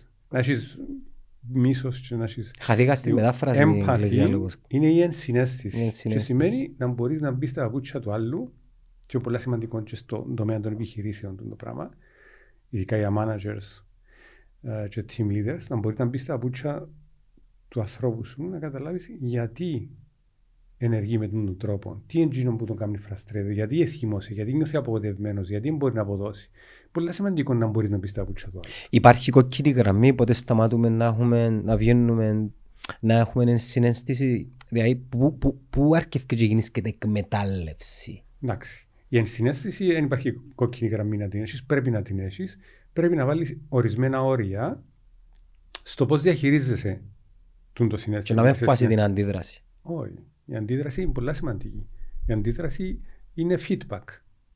Okay. Ποια είναι η αντίδραση, γιατί αντίδρα. Τι σημαίνει έχει θέμα για αντίδραση. Ή δεν ξέρει. Διότι το emotional intelligence, το οποίο θεωρώ πιο σημαντικό από το IQ, το EQ εγώ, προσωπικά θεωρώ το πιο σημαντικό από το IQ. Άλλο πράγμα μας μαθαίνουν στο σχολείο. Ναι, διότι το IQ, θα σου πω ότι σταματάς στα 16, ότι όσον... Υψηλό IQ λαλείς. Δεν με ενδιαφέρει. Το EQ αναπτύσσεται μέχρι η μέρα που να πεθάνεις, στα 90 σου. Μπορείς να το αναπτύξεις. Εγώ έτυχε πρόσλαβα άτομα που είχαν δοκτοράτα και τα λοιπά, έχουν πολλά ψηλό IQ, που έπρεπε να σου βάλεις μέσα ένα δωμάτιο να δουλεύουν μόνοι τους, ούτε μπορούσαν να επικοινωνήσουν με τους συναδέλφους τους. Ήταν κακότροποι, ήταν υπερόπτες, δεν είχαν συναίσθηση, δεν ήταν team players, δεν είχαν κριτική σκέψη και διάθεση, δεν είχαν διάθεση να δουλέψουν με το σύνολο, ήταν πολύ το εγώ τους. Να μόνο κάνω. Έχει πολλά ψηλό εκεί. So what? Ενώ ένας άμα έχει πολλά ψηλό EQ, δηλαδή το EQ τι είναι, συναισθηματική γνώση, να μπορεί κάποιος να εντοπίζει το συναίσθημα που έχει, να το εντοπίζει, να το διαχειρίζεται και να το επικοινωνεί σωστά. Διότι καμιά φορά μπορείς να σου θυμώνω, να σου βάλω φωνές και να μπεις να θυμώνεις. Ας πω, εγώ φωνάζω, εγώ είμαι θυμωμένος. Ούτε το καταλάβεις. Είναι έλλειψη emotional intelligence το πράγμα, συστηματική νοημοσύνη. Άρα, συστηματική νοημοσύνη τι σημαίνει. Έχω αυτογνωσία, γνώριζα αυτό, πριν το χορκανός μας ο Σοκράτης. Γνώριζα αυτό, ξέρω ποιος είμαι, ξέρω που τραβάω το χέρι μου, ξέρω τις δυνάμεις μου, δεν πάω παραπάνω που πρέπει. Έχω αυτοέλεγχο. Ο Κάντι έφτιαξε τους Άγγλους με αυτοέλεγχο, με την παθητική αντίσταση. Εμείς έπιαμε τα όπλα, ακολουθήσαμε ένα άλλο δρόμο. Έτρωε ξύλων όμως ο Κάντι και η παρέα. Έτρωε ξύλων, ναι, αλλά είσαι αυτοέλεγχο. Ξέρεις να πούμε ο μύθος που έλεγε για να ελέγξει ότι τσιμάτουμε 30 γυμνές γυναίκες κάθε βράδυ για να έχει αυτοέλεγχο. Είναι ωραίο πράγμα, ας σε κάνει. Μύθος. Ναι, θέλω να πιστεύω. Μπορεί να μην ήταν 30, μπορεί να μπαίνει όμως. Ναι, και αμήν είναι μύθος. Ναι, ξέρεις, μερικές φορές μεγαλώνουμε τα πράγματα για να τα τονίσουμε. Δεν το δοκιμάζεις τώρα. Καθορισμός στόχων, καθορίζεις τους στόχους. Ένας άνθρωπος που έχει όραμα και στόχους. Δικαιούσε να αλλάσεις τους στόχους σου. Ναι. Ναι, διότι άλλων πολλά σημαντικών χαρακτηριστικών των soft skills είναι η προσαρμοστικότητα. Φυσικά, έγινε η πανδημία, να αλλάσουν οι στόχοι σου. Και η προσωπική, και η κοινωνική, και η επιχειρηματική. Αν μείνεις και τους στόχους, ξέρεις την κουβέντα. Τούτο έχει σχέση και με το mission, βέβαια. Η αποστολή μιας εταιρείας, η οποία πρέπει να είναι συγκεκριμένη και να εμπνέει. Ένα λεπτό, και πιάνει με γενικά μου επίγω. Ακούσε εμάς για τες... Ναι, αγάπη. Αν ο γιος μου, ναι, αγάπη μου. Είμαι δουλειά, τελειώνω σε 10 λεπτά, πες μου λίγο γρήγορα. Εντάξει, αγάπη μου. Δεν μπορώ να πιάσω. Πίτσα και 6 ευρώ. Εντάξει, οκ. Bye. Μια medium, έγινε. Πασίφυλλο, έγινε. Bye. Θα μου χαλούμε. Διό του pocket money. Κάμαμε συμφωνία κάθε τάξη που μεγαλώνει έχει αύξηση είναι 1 ευρώ με τη βδομάδα και τσίνα είναι. Με μους ζητήσεις το Σαββατοκύριακο παπαγόρας μου τσίνα. Έχεις budget 6 ευρώ, spend it wisely. Δεν του βάλεις στόχους δηλαδή. Και αν είδα τη Δευτέρα, την Τετάρτη είναι έναν μπακύρος. Το καλό του όμως, καλό, εσύ να μου πεις τώρα, είναι ότι γερνά και σε άλλους. Είναι καλό του, είναι συνέστηση. Εγκαλώνε, θα με... Φτάνει να μην τον εκμεταλλεύονται, που είναι να το καταλάβει μόνος του και να λάβει τα μέτρα του. Σίγουρα. Εν τω μεταξύ, επειδή live τούτον, it seems like live, εγώ υποσχέθηκα σου κουμανταρία Ναι, αλλά δεν φάει σουζούκον, εγώ θα φύγει. Ενώ φάω οπωσδήποτε. Δίπα μου φέρει και σε ένα μποτηράκι. Θα φύγεις, κουμανταριά, εμπιστεύκω. Έχω ένα 30-day challenge, no alcohol, no cigarettes, anything. Άντε ρε! With no alcohol. This is nectar, it's different. No alcohol, no cigarettes και no κάτι άλλο. Όχι, ναι. Να σου πω ότι θέλω να κάνω δάμε. Βασικά θέλω, επειδή στο εινοποιόν του τσάκα και αρέσει μου πάρα πολλά και βασικά είπα ότι θα φέρω μια κουμανταρία ή μεταγενέστερα έναν κρασί και θα κερνώ ένα μποτηράκι στους φίλους μας που μας επισκέπτονται, όχι παραπάνω, επειδή θέλω δεύτερο δικαίωμα. Φίλε, δικαιούσα, αλλά δεν φέρω ευθύνη να σε σταματήσει η αστυνομία. Δεν σκέφτηκα να πιω ποτήρια, δεν πειράζει. Κάνει, εντάξει, φτάνει. Μια χαρούλα, να τη δοκιμάσουμε μαζί με το σουζουκούι μας. Οκ, και όπως να μην είδαμε και θα είναι το σήμα κατά τεθέν της παρέας μας. Έλα δοκιμάστε Γιώργο μου. Να κάνουμε cheers και να μητσοκαμίσουμε τώρα. Έλα cheers. Μητσοκαμούμε, ξαναπαρεξηγείται. Νομίζω να παρεξηγηθεί. Είναι και βίντεο. You have to protect your name. Ναι, ναι. Πολλά γλυκιά. Έτσι είναι η κουμαντάρια ρε φίλε. Ναι. Πιο γλυκιά από την τελευταία φορά που δοκίμασα. Μπορεί να διαφορετική μάρκα. Από το ιονοποιόν του τσάκαρες μου πάρα πολύ. Πίνεις γενικά εσύ. Να δοκιμάσω όσους κομμυφέρες. Πίνω. Ποιος τον έκαμε. Η μητέρα μιας πολλά καλής μου φίλης. Είναι σπιτικός. Πρέπει να έχουμε να σου κόψω. Να σου πω. Στα πιάτο. Να τα κάζω έτσι. Ναι, έλεγες. Πίνω, ναι, αρέσκει μου το ποτό, πάντα με μέτρο, ποτέ δεν ήμουν υπερβολικά του ποτού. Εξαρτάται από τη διάθεση μου, η ζυμανία αρέσκει μου πάρα πολλά. Είναι το αγαπημένο μου ποτό. Δεν είναι μόνο. Το αγαπημένο μου ποτό. Πίνεις πολύ, ας πούμε. Όχι, ρε. Αλλά αν πάω σπίτι που μια έντονη ημέρα, να βάλω ένα θκιο σος ζυμανία ή ένα θκιο ποτήρκα ουίσκι. Η γυναίκα μου, επειδή λατρεύει το κρασί, κάνω τις πολλές φορές παρέα, δηλαδή εύκολα και συχνά να κόψουμε τυρκά και τα λοιπά και φρούτα και να πιούμε την μπουκάλι μας, εύκολα. Τι είναι που πίνω πολλά είναι μπύρα. Εγώ δεν ξέρω να πίνω μπύρα. Οι παραπάνω μου φίλοι είναι θα πιω ποτέ μου. Μπορεί να πιω ένα ποτήρι με το φαΐ. Μα πιούμε τις μπύρες μας. Πώς μπορούν να κάνουν τις κούνες και τα popcorn. Εμένα θέλω να ξέρω αλλά δεν ξέρω. 7 μπύρες μεγάλες ο καθένας. 7 μπύρες μεγάλες ο καθένας. Λάκι. Καταρχήν πρέπει να φκαινείς από το toilet. Ναι, ναι. Η μία μία παρέα μου, ρε, πού πάει εκείνο το λίτρο, το υγρό, πού πάει. Και έχει και αφρόν, έχει και αέριο. Δεν μπορώ. Πάμε πολλά το αλέτσαν όμως. Ναι. Αρέσει σου να μου λάλλει, εσύ που καταλάβεις τα αλέτσαρα που πέρα. Είναι ωραία. Ωραία, ναι. Εμείς κάνουμε ένα workshop τον μήνα σαν εταιρεία. Φεύγουμε, βιωματικό, ενώ όπως τον group therapy. Και το επόμενο μας workshop είναι το ιονοποιείο που βασικά δεν είναι διαφήμιση. Σε κάποια φάση που να το κάνεις και θα μου φωνάξεις, θα έρθει το δωρεάν και θα σου κάνω μία ώρα κάτι πάνω σε ένα θέμα soft και ό,τι θέλεις. Έκλεισε. Δεσμεύτηκες σε βίντεο. Μην λες την λέξη. Δεν την λες την λέξη, ναι. Αλλάξε λέξη. Υποσχέθηκες. Ναι. Λέγαμε για το mission ότι... Άρα λοιπόν, είναι ένα άσχημο να λάσεις και να λάσεις και να είσαι ευέλικτος. Η ευελιξία στις μέρες μας, ξέρεις το ρητό που λέει είναι ο πιο δυνατός, πιο ισχυρός που επιβιώνει αλλά και προσαρμόζεται. Ήσουν μια εταιρεία στην Αμερική παλιά, έκαναν το mission τους, ακού τι ωραίο mission. Να κάνουμε τις πιο ποιοτικές γραφομηχανές στον κόσμο ρε φίλε. Μα λες γραφομηχανές εννοείς. Γραφομηχανές, εφτάσιστες, εγώ γάμουν στο σχολείο. Θυμώ τη μάμα μου που δούλευε και γραμματέας. Τι γύριζα μου και μετά φκάλε την κόλλα. Μπράβο, τσίνο. Λοιπόν, φαντάζει ωραίο μίσον. Είμαστε οι καλύτεροι. Είχε ένα πρόβλημα. Ποιο? Αν ερωτήσει, ποιο είναι το πρόβλημα. Ναι, ποιο είναι το πρόβλημα. Δεν μπορώ να σκεφτώ κάτι. Να σου πω κάτι. Ήταν, πρέπει να είναι white, έτσι, λίγο ευρύ είναι το φάσμα και πρέπει και να είσαι και specific, αλλά ήταν πολλά specific τούτη. Γιατί τι ελαλούσα.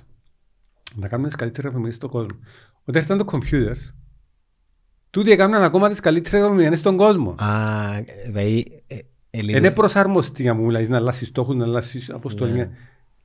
Ή έπρεπε να ήταν πολλά πιο wide, δηλαδή να διευκολύνει με τον κόσμο να επικοινωνεί με τον γραπτό λόγο που θα μπορούσε, ή στην επικοινωνία που θα μπορούσες να κάνεις shift στα computers, αλλά επειδή ήταν τόσο νάρρο το mission τους και ήταν πολλά φόκασπα στο mission, έκαναν γράφουν μηχανές και οι άλλοι έκαναν πουλούσαν computers. Ως πού να γυρίσουν μετά να το πάρουν είδηση, δεν υπάρχει πλέον. Έναν αντίστοιχο παράδειγμα θεωρώ ότι είναι και εκείνο της Nokia. Polaroid, Nokia, Blackberry. Η άλλη μάρκα με το Philips, Kodak. Έκλεισε, ναι. Τούτες έτωρες πρέπει να ήταν οι pioneers of innovation. Έπρεπε ρε φίλε, αλλά όταν εφησυχάζεσαι διότι έχεις μια καλή θέση στο market σου και δεν παρακολουθάς τις εξελίξεις, διότι όπως κάνεις τα πράγματα πρέπει να έχεις ένα τμήμα το οποίο να είναι το intelligence service σου. Ήταν που γίνεται ρε παιδιά. Research and development, δεν που κάνουν ανάμενος. Η innovation department. Μα αν έχεις και φυσικάζεσαι ότι πάμε καλά, είμαστε μια χαρά τα επόμενα 10 χρόνια, δεν έχεις τσάντα. Το ίδιο πρέπει να κάνουν όλοι και εσύ. Εντάξει, είσαι πολλά επιτυχημένος τώρα, κάνεις έναν πολλά καλό. Ποιο είναι τα επόμενα βήματα στα 10 χρόνια? Ναι, πού είναι να πάει το πράγμα? Στο δικό μας το industry, το marketing, τι βλέπεις εδώ στην Κύπρο? Ποιο είναι το δικό μας το industry? Το digital agencies, marketing companies, διαφημιστικά γραφεία. Έχεις πάρα πολύ εμπειρία, ενώ έκαμε χρόνια σε τον χώρο, είσαι ακόμα, φαντάζομαι. 30 χρόνια. Βλέπεις να μετεξελίσσεται. Ναι, μετεξελίσσεται το marketing. Γρήγορα, αργά. Όχι σε τους ρυθμούς που θα έπρεπε.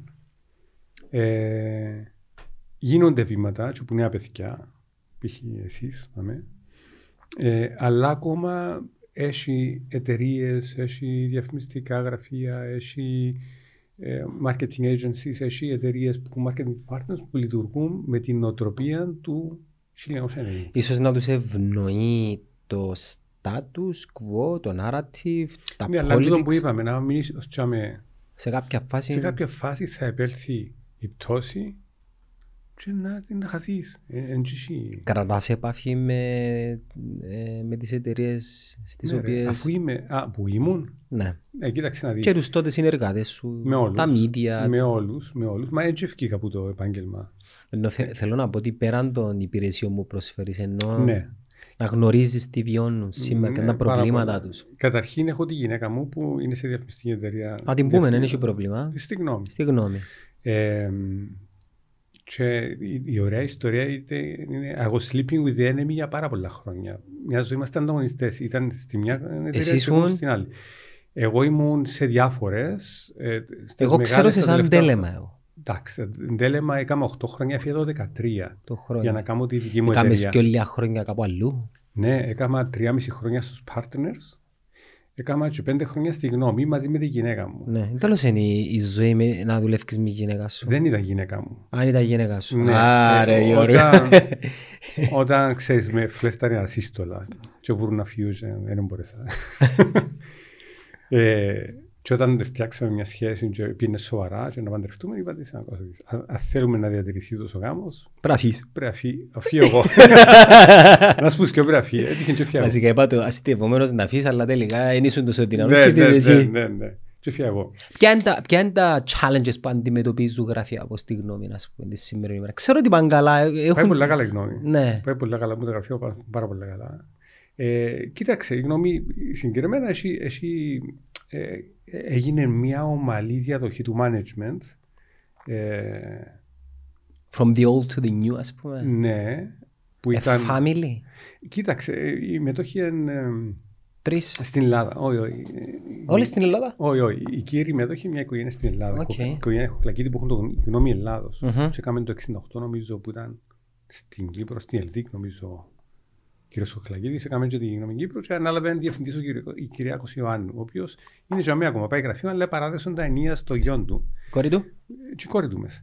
Λοιπόν, και παρόλο που τούτον ακούεται, ξέρεις, από τις περιπτώσεις που έπιανε ο Μάριος στην εταιρεία και την πέτασε. έφερε μέσα τεχνολογία, έφερε τεχνογνωσία, είναι σπουδασμένος στο αντικείμενο, έστησαν μια πολλά δημιουργήματα, αλλά για να με φαίνεται ότι κάνουμε διαφήμιση της γνώμης. Έχει και άλλες διαφημιστικές εταιρείες που προοδεύουν, ακολουθούν τις τάσεις. Έχει άλλες που είναι... They didn't catch up. Θέλουν πολλή προσπάθεια. Ναι. Είναι τώρα η εποχή, είτε να το κάνεις, είτε... Ξέρεις, ο θάνατος τώρα σε εισαγωγή έρχεται πολλά γλύωρα. Απότομα, μου το παίρνεις εσείς. Ναι, είναι όπως παγιά. Headshot, dang. Ναι, headshot. Είναι όπως παγιά που... Όχι. Κατάλαβες. Μια ημέρα να βρεθείς, να πεις να που είναι. Και ξέρεις, τα παραδείγματα εκεί έξω είναι υπαρχτά, ζωντανά, εντιαμέ. Ακόμα και το Uber, ακόμα και το Airbnb που πριν 3 χρόνια λέγαμε wow, φίλε, τώρα έχουν τεράστιο πρόβλημα και είναι στα πρόθυρα χρεοκοπίας, οικονομικής κατάρρευσης. Τότε των καιρών μας και στην Κύπρο αλλά και στον κόσμο ήταν πολλά πιο αργοί ρυθμοί και λίγο πολλά ούλοι πετυχαίνα. Και ήταν δύσκολο να πετύχεις, ότι έκαμε σε πετύχαινες. Τώρα τόσο γλύωρες οι ταχύτητες, τεχνολογία, οι τάσεις που αλλάζουν συνέχεια, αν δεν το παρακολουθήσεις είσαι χαμένος, είναι μέρα με την ημέρα. Εμένα προσωπικά συναρπάζουμε αλλά φοβούμε έναν πράγμα. Λύθηκε ο χρόνος. Να ξενόμουν, είμαι νεαρός ακόμα. Εγώ πρέπει να πάω γύρω από μείον δηλαδή. Όχι, θέλω να πω ότι τα καλά τα χρόνια πια είναι μύθος που λαλούν. Ας σου πω κάτι. Εγώ νομίζω είναι τα καλύτερα μου χρόνια τώρα. Ναι. Και είσαι 55. Άντε ρε φίλε, ναι. Διάζουμε πολύ δύναμη τώρα. Δεν έχω θέμα με την ηλικία. Απλά νιώθω ότι δεν έχω χρόνο να κάνω κοινωνία. Είναι καλά να νιώθεις το πράγμα, διότι κρατάσαι σε εγρήγορση. Αλλά να με σε απογοητεύει. Είμαι 55, είμαι σε μια φάση που έκανα όμως συνήθειες επιλογές. Για να καταλάβεις, το 2013, όταν έφυγα από την Δελεμά, ήμουν γενικός διευθυντής. Έφυγα Απρίλη, Μάρτιν είναι το κούρεμα να σε θυμίσω. Οι μισοί μου φίλοι νομίζαν ότι πελάνα και άλλοι ότι με απολύσα. Είναι τίποτα πάθηκιο. Θέλω εγώ να φύγω. Σε δύσκολες εποχές εγώ κάνω τις πιο ρίσκοι αποφάσεις. Παίρνω τις πιο ρίσκοι αποφάσεις. Πάντα έτσι έκανα. Λοιπόν, και γιατί το έκανα τον, ήθελα να ελέγχω παραπάνω τα πράγματα εγώ, ήθελα να έχω τους πελάτες που έχω εγώ, ήθελα να δουλεύω τις ώρες που έχω εγώ και ήθελα να έχω balance of life. Είσαι single entrepreneur? Single man, θέλεις, ναι, solo. Ναι. Να μείνεις έτσι. Ναι. Μετά είχα πάρα πολλές προτάσεις να πάω σε άλλες εταιρείες γενικός διευθυντής, όχι μόνο διαφημίσεις. Give me a break, ας πούμε. Ναι, είπα τους παιδιά, υπάρχει περίπτωση. Άμα το ζήσεις το πράγμα και σου αρέσει, διότι έχω μια φίλη, ας πούμε, πολλά καλή φίλη, η οποία ήταν μεγάλος στελεχός σε τράπεζα, έφυγε να κάνει το πράγμα. Θέλω ομάδα, θέλω εμπορο. Επιτρέπεις μου να βάλεις μια Ελληνιά σε διακόψη. Εμένα.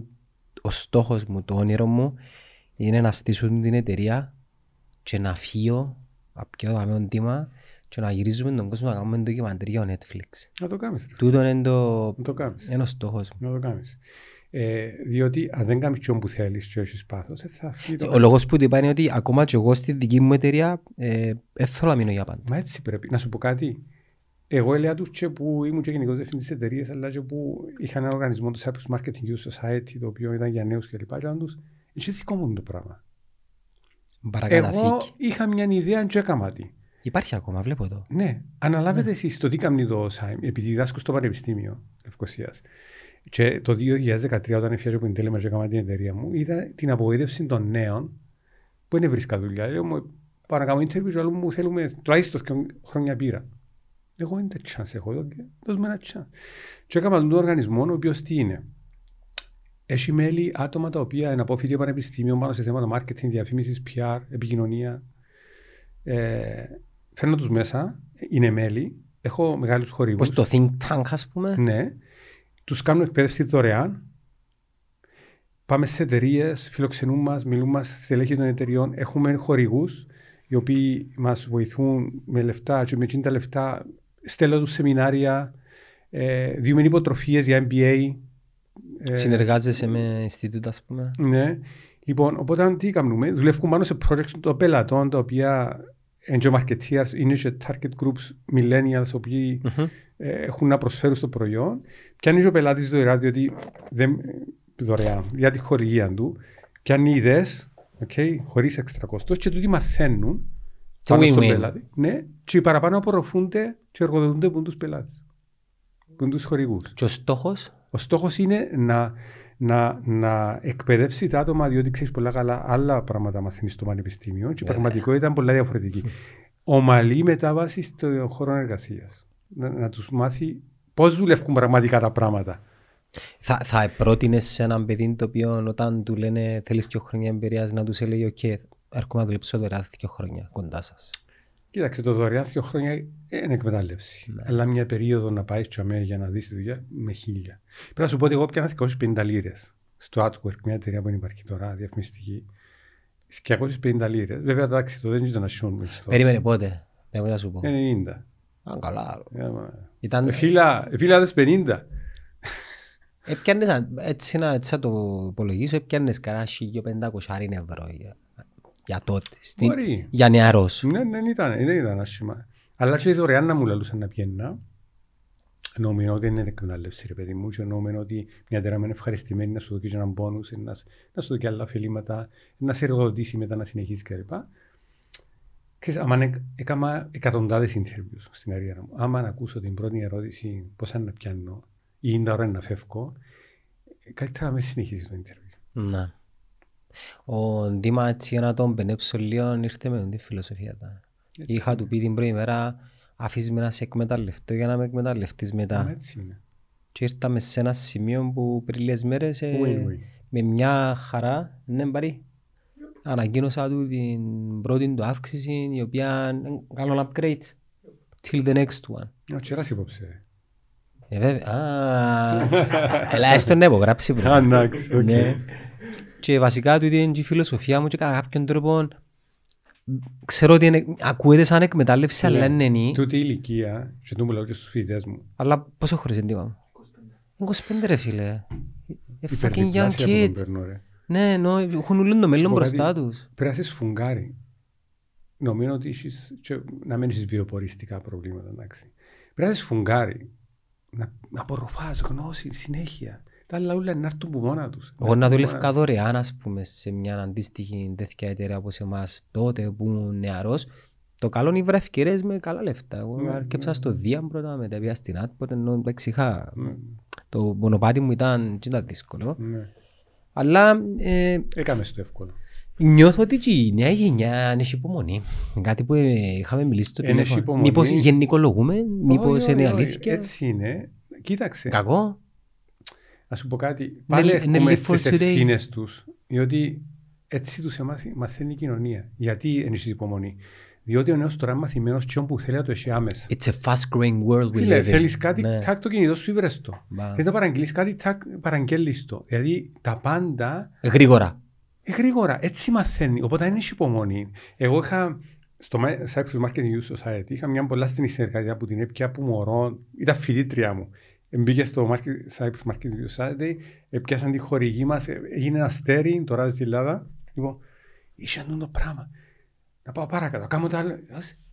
Κούλα ρε. Δηλαδή, απόλαυσε στιγμή ποια πράγματα με βιάζεσαι.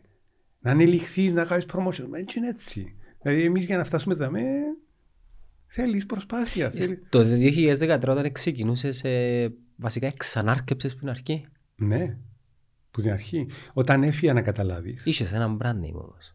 Ναι, είχα έναν brand name, να σου πω κάτι. Ανοίαν οι πόρτες λίγο πιο εύκολα. Ενώ κέρδισες του. Τώρα να σου πω πώς έγινε. Διότι είχα το αποφασίσει για 1-2 χρόνια πριν ότι θα ακολουθούσα έναν δρόμο που θέλω εγώ.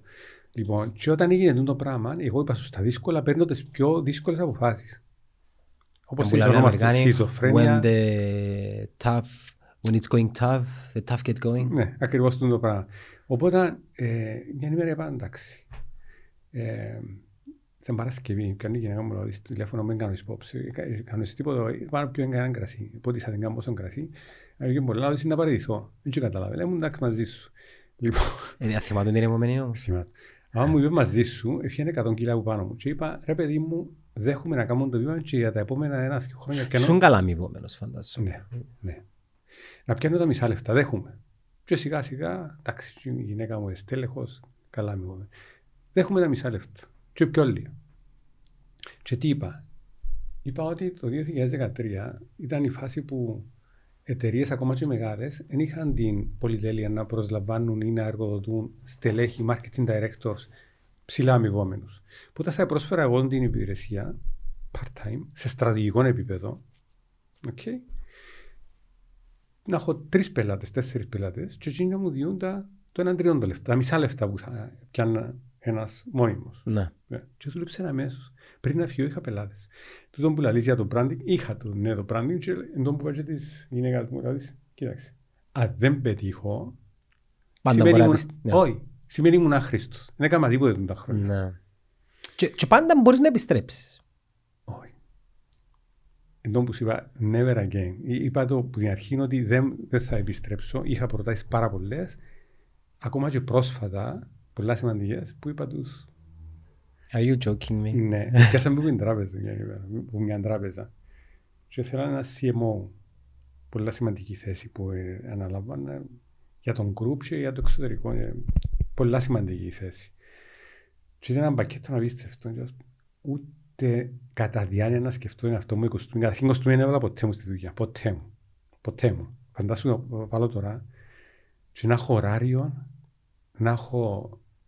να λογοδοτήσω, να κάνω όχι ότι είναι κακό, αλλά στην ηλικία μου πέρασαν τα χρόνια. Ούτε να το σκεφτείς. Εμείς εδώ στην εταιρεία προσπαθούμε να δημιουργήσουμε εργασιακή ελευθερία.